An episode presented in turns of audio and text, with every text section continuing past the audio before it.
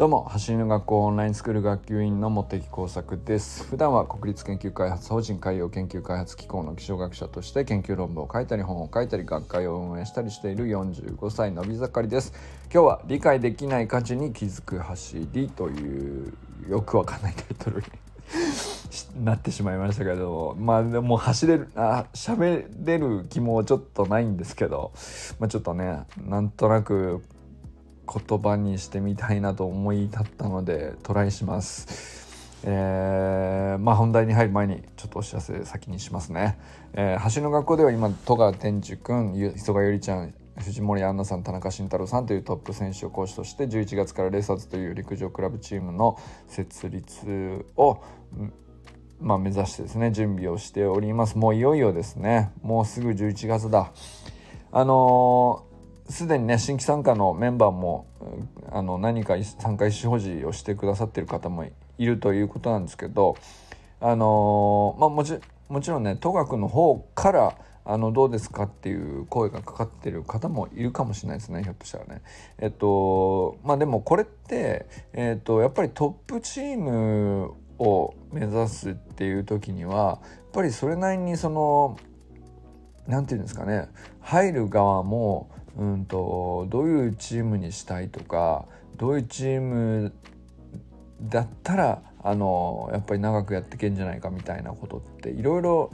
希望とかあのその人自体がねこのチームのカラーを作っていく部分もあると思うのであのやっぱりねある程度何て言うかちゃんと話して納得して入っていただいた方がいいのかなっていうのもあってたりしてですね。まあ戸川君と直接うんやり取りしてもらうっていう段階があってもいいのかなと思ったりしました。僕はねちょっとねトップアスリートっていうのを自分の人生で目指したこともないので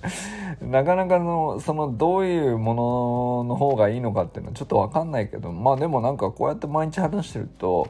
やっぱり本当にこだわり持ってあのトップを目指すっていう人であればねうんと本当にどういうチームに所属するかとかってとても大事なことだしやっぱり、うんと、所属するしないっていうのを決める前に、うんと、ある程度コミュニケーション取る段階があった方がいいんだろうなっていう気もしたりしております。でまあもちろんねあのもう入りたいわと戸川君やるんだったらそれは入りたいわってもう決めてる 人はね、えー、レーサーズの公式ページも立ち上がっておりますので、えー、ぜひ、申し込んでみてください。あのもう間もなくスタートしますので。でえー、まあその初期メンバーにねいるっていうことの価値っていうのはやっぱりまた大きいものがあると思うんですよね逆にね、えー、本当に初期メンバーがあのー、て言うかなそのチームの自分にとって一番いいチームってこういう感じっていうのをね形作っていくのでやっぱり本当にまあオンラインスクール自体もね最初本当に数人からスタートしてるわけですけど 和田校長のインスタグラムにこう集まってきた何十人かの中から、え、まあ10人前後が残ってやっぱ有料でも僕らは続けたいですって言ってったニーズに応えて立ち上がりっていうところから始まってるんですけどやっぱり最初のそのコミットした何人かっていうのはやっぱりずっと今でも続いててその人たちのカラーで今のオンラインスクールできてるなっていうのはやっぱり強く感じるんですけどやっぱりレーサーズ自体もね初期で参加する人って本当にその人のにとって居心地のいいチームになっていくと思うんですよね。でまあまあそんなこんなで、えーとまあ、奨学金制度っていうのもやっぱりだから最初からちゃんと枠を確保しようってプロクラウドファンディング立ててるのもやっぱりそういう人も初期からちゃんと参加できるってことが大事だという意思表示が大事だっていうことだと思ってってやってるんだと思うんですけどね。まあそんな中で、えー、クラウドファンディングの方も、あのー、毎日皆さんの支援がどんどん集まってきて今達成率400%というところまで来ております。どうもありがとうございます。引き続きね残り20日ですけどよろしくお願いします。ということで今日はね、えー、理解できない価値に気づく走りこれ何のタイトルをつけたのかなって自分でもよくわかんないんだけど。まあなんていうか喋れるかどうかちょっともうほんと甚だ自信のないタイトルなんですけれども。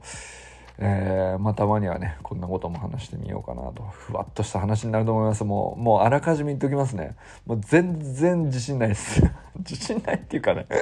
でもこういうグダグダした話をねみんなとしたいなっていうねこう居酒屋とかでねなんかそんなそんな欲求もちょっとどっかにあるんでしょうね。まあそれでなんか今とりあえずはね一人喋りだけど、まあ、いつかそんなことを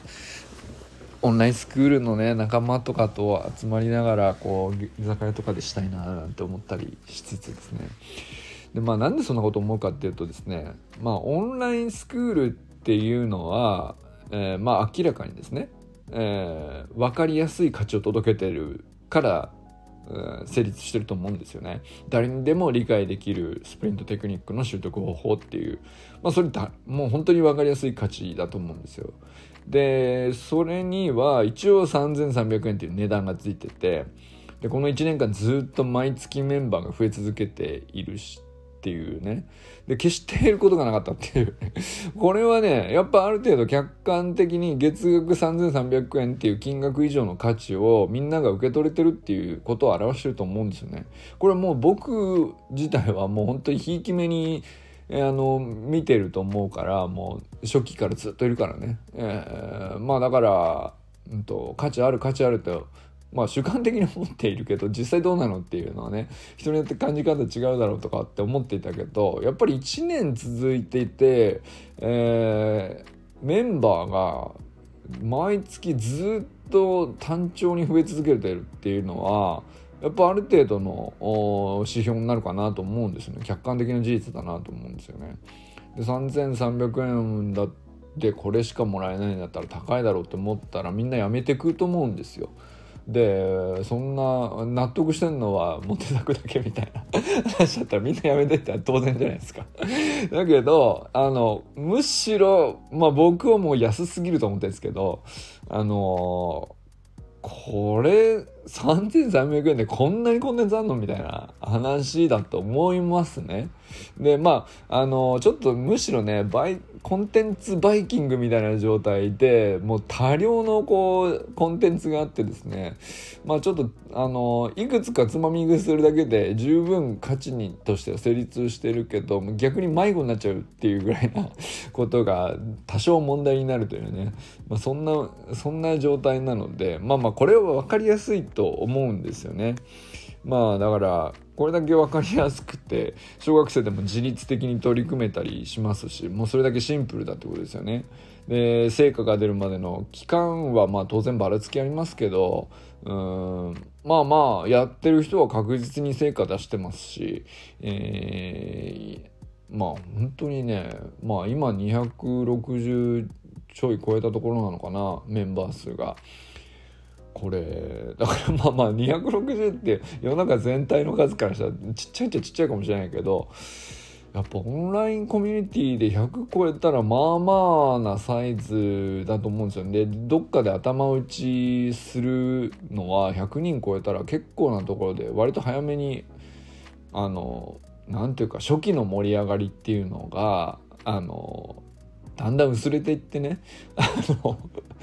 の後から入ってきた人がうまく融合合流できないとかさ。あの、まあ、初期のメンバー長くこう楽しく価値を感じてやってたけどとかってあるんですよ。こういろいろあるんですね。これその継続的に後から入ってきた人も最初からずっといる人も満足するって本当に難しくってコミュニティっていうのはねあの部活例えば学校の部活だって中学だってせいぜい3年間じゃないですか 代が入れ替わるからなんかこうなんとなく回ってたりするんですよね。でその時に、うんと、まとめてこう確率的に、えー、大体こういう感じの人が入ってくるって分かっているからあのー、まあまあまあこれで回るようになってもともとの何て言うかやり方が大体確立しててみたいな。だけどこう走の学校オンラインスクールみたいなのって前例もなければ正解がないんで。で逐一コンテンツはあのこうした方がいいっつってみんなのアイデアがこう反映されてどんどん進化していくしね。あのでじゃあそれに対して新しい人が入ってきた時にどうすんのかとかっていちいち答えがないわけですけど。でもまあまあなんだかんだ言ってこうそういうのに対してみんなこううまく合流していきながらで迎える方もうまく迎えながらねあのいい感じで、えー、やってるわけですけど。まあまああの、まあ、こんな感じで、と、誰もがね当たり前にスプリントテクニック知ってる世界が本当に来るよこれっていうぐらいねやっぱりなんかかんなんか本当に充実度が高いんですよね。あの今のオンラインスクールのコンテンツっていうのは。まあまあ今ねまだ数百人っていうレベルだけどこれ誰が受け取っても本当にできるなって今自信持って言えるぐらいになってるけどまあまあひょっとしたらもし仮にねうんと すごいどれぐらいの未来なのか分かんないけどあの誰でももうスプリントなんて誰でも知ってるっしょっていう世界が来たとしたらどんぐらい先になのか分かんないけどさそしたらあの走ることとまあまあなんだろうなじゃあスプリントテクニックを手に入れるっていうこと自体にはもう価値がないっていう瞬間がいつか来るじゃないですか。みんなランニングしか知らないからスプリントを学びたいで今価値が生まれてるわけですけどそれを言語化したっていうことでね。だけどまあじゃあいつか一人残らず当たり前に知ってますと。うん自転車乗りのと同じで誰でも知ってると、えー、掛け算みたいなもんだみたいな。クク言えないやつい,、ね、いないだろみたいな。なんかそんな調子そ,、まあ、そういうもんだと思うけどね。テクニック的には。まあ言語化されてしまえば結局みんな本当わかると思うっていう話だと思うけど。でもねあのそんな仮にそんなまあだいぶ先にそんな未来が来たとしても走ること自体の価値っていうのがなんかありそうな気がするんですよね。なんでだありそうな気がするんだけどそれって何なんだろうなっていうね気があのぼんやりしていてまあなんかうんわざわざ走る必要ないのに俺ら走ってるよなっていうか なんかそれがねたまに不思議になるんですよね。うん、本当うまく言葉にできないんですけど、まあ、今でもすでにねあのちょっと説明もうまくできないんですけどどうしてか引き込まれてしまうようなちょっていう走りに対してね。で理由は本当よく分かんないです。だけどなんか挑みたくなっちゃうっていう。でまあそういうのがね走りにはあるよねって思うんですよ。でそれが何よりも大きな価値を持つような気がしてるんですよね。その感覚っていうか。だ言語になってない部分です。だからノウハウを売るだったらわかるじゃないですか。だけどそうじゃないんですと。なんかこの言葉になってない部分にめちゃくちゃ大きなエネルギーを感じるんですよね。だから僕なんかは何秒切りたいとかタイムの目標とかもはっきりしてないし別になんかそこまでのうーん執着がないっていうかある意味。よく言えばですけど。でも悪く言えばちゃんとした目標がないっていうか。まあだから野球とかバスケで活かせたらいいなっていうぐらいもうほんと緩い目標というか目的というか健康でいられればいいなぐらいのもうなんだったらね。別に遅くてもいいんですよ。はっきり言ったら。遅くてもいいんです僕はね。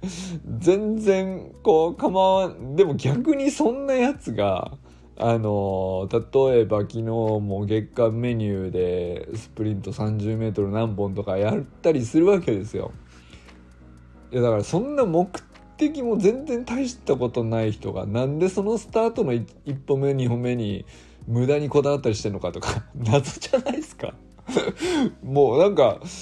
やってて自分でもなんか不思議だったりしちゃうぐらいなんですけどでも自分で不思議に思いつつもこだわりたくなっちゃう何かがあるんでそれはきっと価値があるんですよねきっと。ね、これそれも本当そこは言葉にならない説明にならないでもめちゃくちゃエネルギーを感じるんですよ。なんでその 50m7 秒切れるか切れないかみたいなレベルのね、えー、でしかもき、えー、切る必要がないし、えーとまあ、切れたとしてもまあどうかなっていうそんなにすごいかって話でもあるしまあまあすごいとしてもですよ、えー、だからなんだっていうぐらいの話なんですよ。僕僕はねえっ、ー、とそれを何て言うか大会に出たりとかそこの記録にで何か目標を持ってるとかでもないんだからそのスプリントで最初の1歩目2歩目をこういうふうにやったらいいんじゃないかとかこうやろうとかやって何になるのっていう 何のためにやってるのかなっていうぐらいうんとそんなことにこだわる意味は俺にとってどう見ても見た目はないんですよね。説明がつかない。ですけどやっちゃうっていうそれよっぽどだよねと 逆にねあの意味はないのにやっちゃうんだからよっぽどのエネルギーがあるんですよね。でまあそういう直感的なやってみたい面白いっていうのから全てが始まってるわけじゃないですか。でまあそのうまく説明できないものから全てが始まってさまざまな理屈とか方法論の言語化とか説明とかってそれの後に後付けで、えー、作られてまあそのテキストであるとか、えー、メルマガであるとか、えー、スクールであるとかっていうものに、まあ、価値をつけてっていう風になるわけなんですけどまあまあだからその大元の言葉になる前の得体の知れない衝動みたいなそっちの方に買いたくても買えないぐらいの計り知れないこう価値の源泉というのか。まあなんていうか。そっちの方が圧倒的に大きくないですかっていうね。ことをねこうたまに感じるんですよね。だからそのノウハウとか走り革命理論とかって本当素晴らしいんですけれどもその計り知れない価値の源泉から部分的にあくまで切り出されて完成度が高いっていう言い方もできるわけじゃないですか。なんていうかだから本当部分的なもんなんですよねあのテキストっていうのは。ってことはあの大元はもっとすごいわけじゃないですか。果てしないも価値があるわけですよね。でそれがねなんかあのたまに自分の中にも感じるんですよね。だから和田校長とかはねもちろんビーチフラッグスのトップのアスリートで世界一になるためにはあのスプリントを学ぶ必要があってジャマイカに行くっていうそこもすっごい分かりやすいじゃないですか。だけどうんと僕の場合は世界一に別になる必要ないしっていうなろうとも思ってないしでじゃあ世界一じゃなくてね別に、えーと、地域で何番目でも構わないわけですけどあのー、ていうのかな競う気すらないんですよね。なんだけどやたら面白いと思って、えー、月間メニューに取り組むとかってこれどう説明すんのっていうぐらいねよくわからない衝動だなと思って。でもこれが面白いんですよね。でもそれが面白くなかったら僕はやってないはずなんで。でそれをうんとなんだろうな。僕にこう感じさせたのはまあなんかきっかけがあるわけですけど。それはめちゃくちゃこう価値がボンと大きく生まれたんですよね。44歳の去年の僕春のね僕に対してまあなんかそういう何かしらの今まで自分にはこう感じたことのなかっためちゃくちゃ得体の知れない大きな価値が僕の中に生まれてそれだからこそ続いてるんじゃないかなって思うんですけどね。まあなんかそういう理解できない価値があるから走ってんだなと。いうだからよもう本当タイトルがわけわかんない通り中身話して自分で話しててもよくわからないことを話していますけど、ね、理解できない価値に気づくっていうのがねあのー月間メニューとか週間メニューとかどっちにしてもそうなんですけどまあまあなんかこの1年半ぐらいこう延々とやってるわけですけどうまくできたりできなかったりとか、えー、たまにどっかね疲労で痛くなってきたりとかその疲労がなかなか抜けなくって困ったりとか必要なくないっていう。必要ないんだよ。だってだそのなんか怖い獣に追っかけられたらえー、早く走れた方がいいとかそんな世界じゃないしね。追っかけられることないから。で 本当別にこの0.1秒早く走れることに全く僕にとって意味がないはずなんですよね。でもなんかそれ0.1秒早くなったらめちゃくちゃ嬉しいとかっていうのが何なんだろうなというね。あのなんだともうゆっくり歩いてくださいよって話じゃないですか。って別に歩けさえすればほとんどのこと済みますよ。だってあのね乗り物乗りゃいいし自転車乗ればいいし車乗ればいいんだからっていうね。何やってんのかなっていう。思いながらあの本当同時にうんと、その意味のなさを感じれば感じるほどすっげえ楽しくなっちゃうっていうこの謎の状態に僕は今おります。こんなことはどこでどう話したらいいのか分かんないけどねそう本当にだから居酒屋とか行ってねぐだぐだこういうこと喋りたいよみんなとっていうなんか本当今そういう気分なんでしょうねあのこの一人喋りで残すようなあの話でもないのかもしれないけど。まあそんなことをねちょっと話してみたかったっていうことでね今日は本当に我ながらよくわかんないことを喋っておりますがあ理解できない価値に気づく走りというタイトルが、えー、いいのかどうかもよくわからない内容でしたが。まあでもあのちょっと喋りたかった。これが喋りたかったっすね。はい。ということであのー、これからも毎回最後にねこれからも最高のスプリントライフを楽しんでいきましょうって言ってるんですけどこの話がそれにつながってんのかも本当に今日今日に関しては本当によくわかんねえなっていうね感じですけどこれからも最高のスプリントライフを楽しんでいきましょう。 Vamos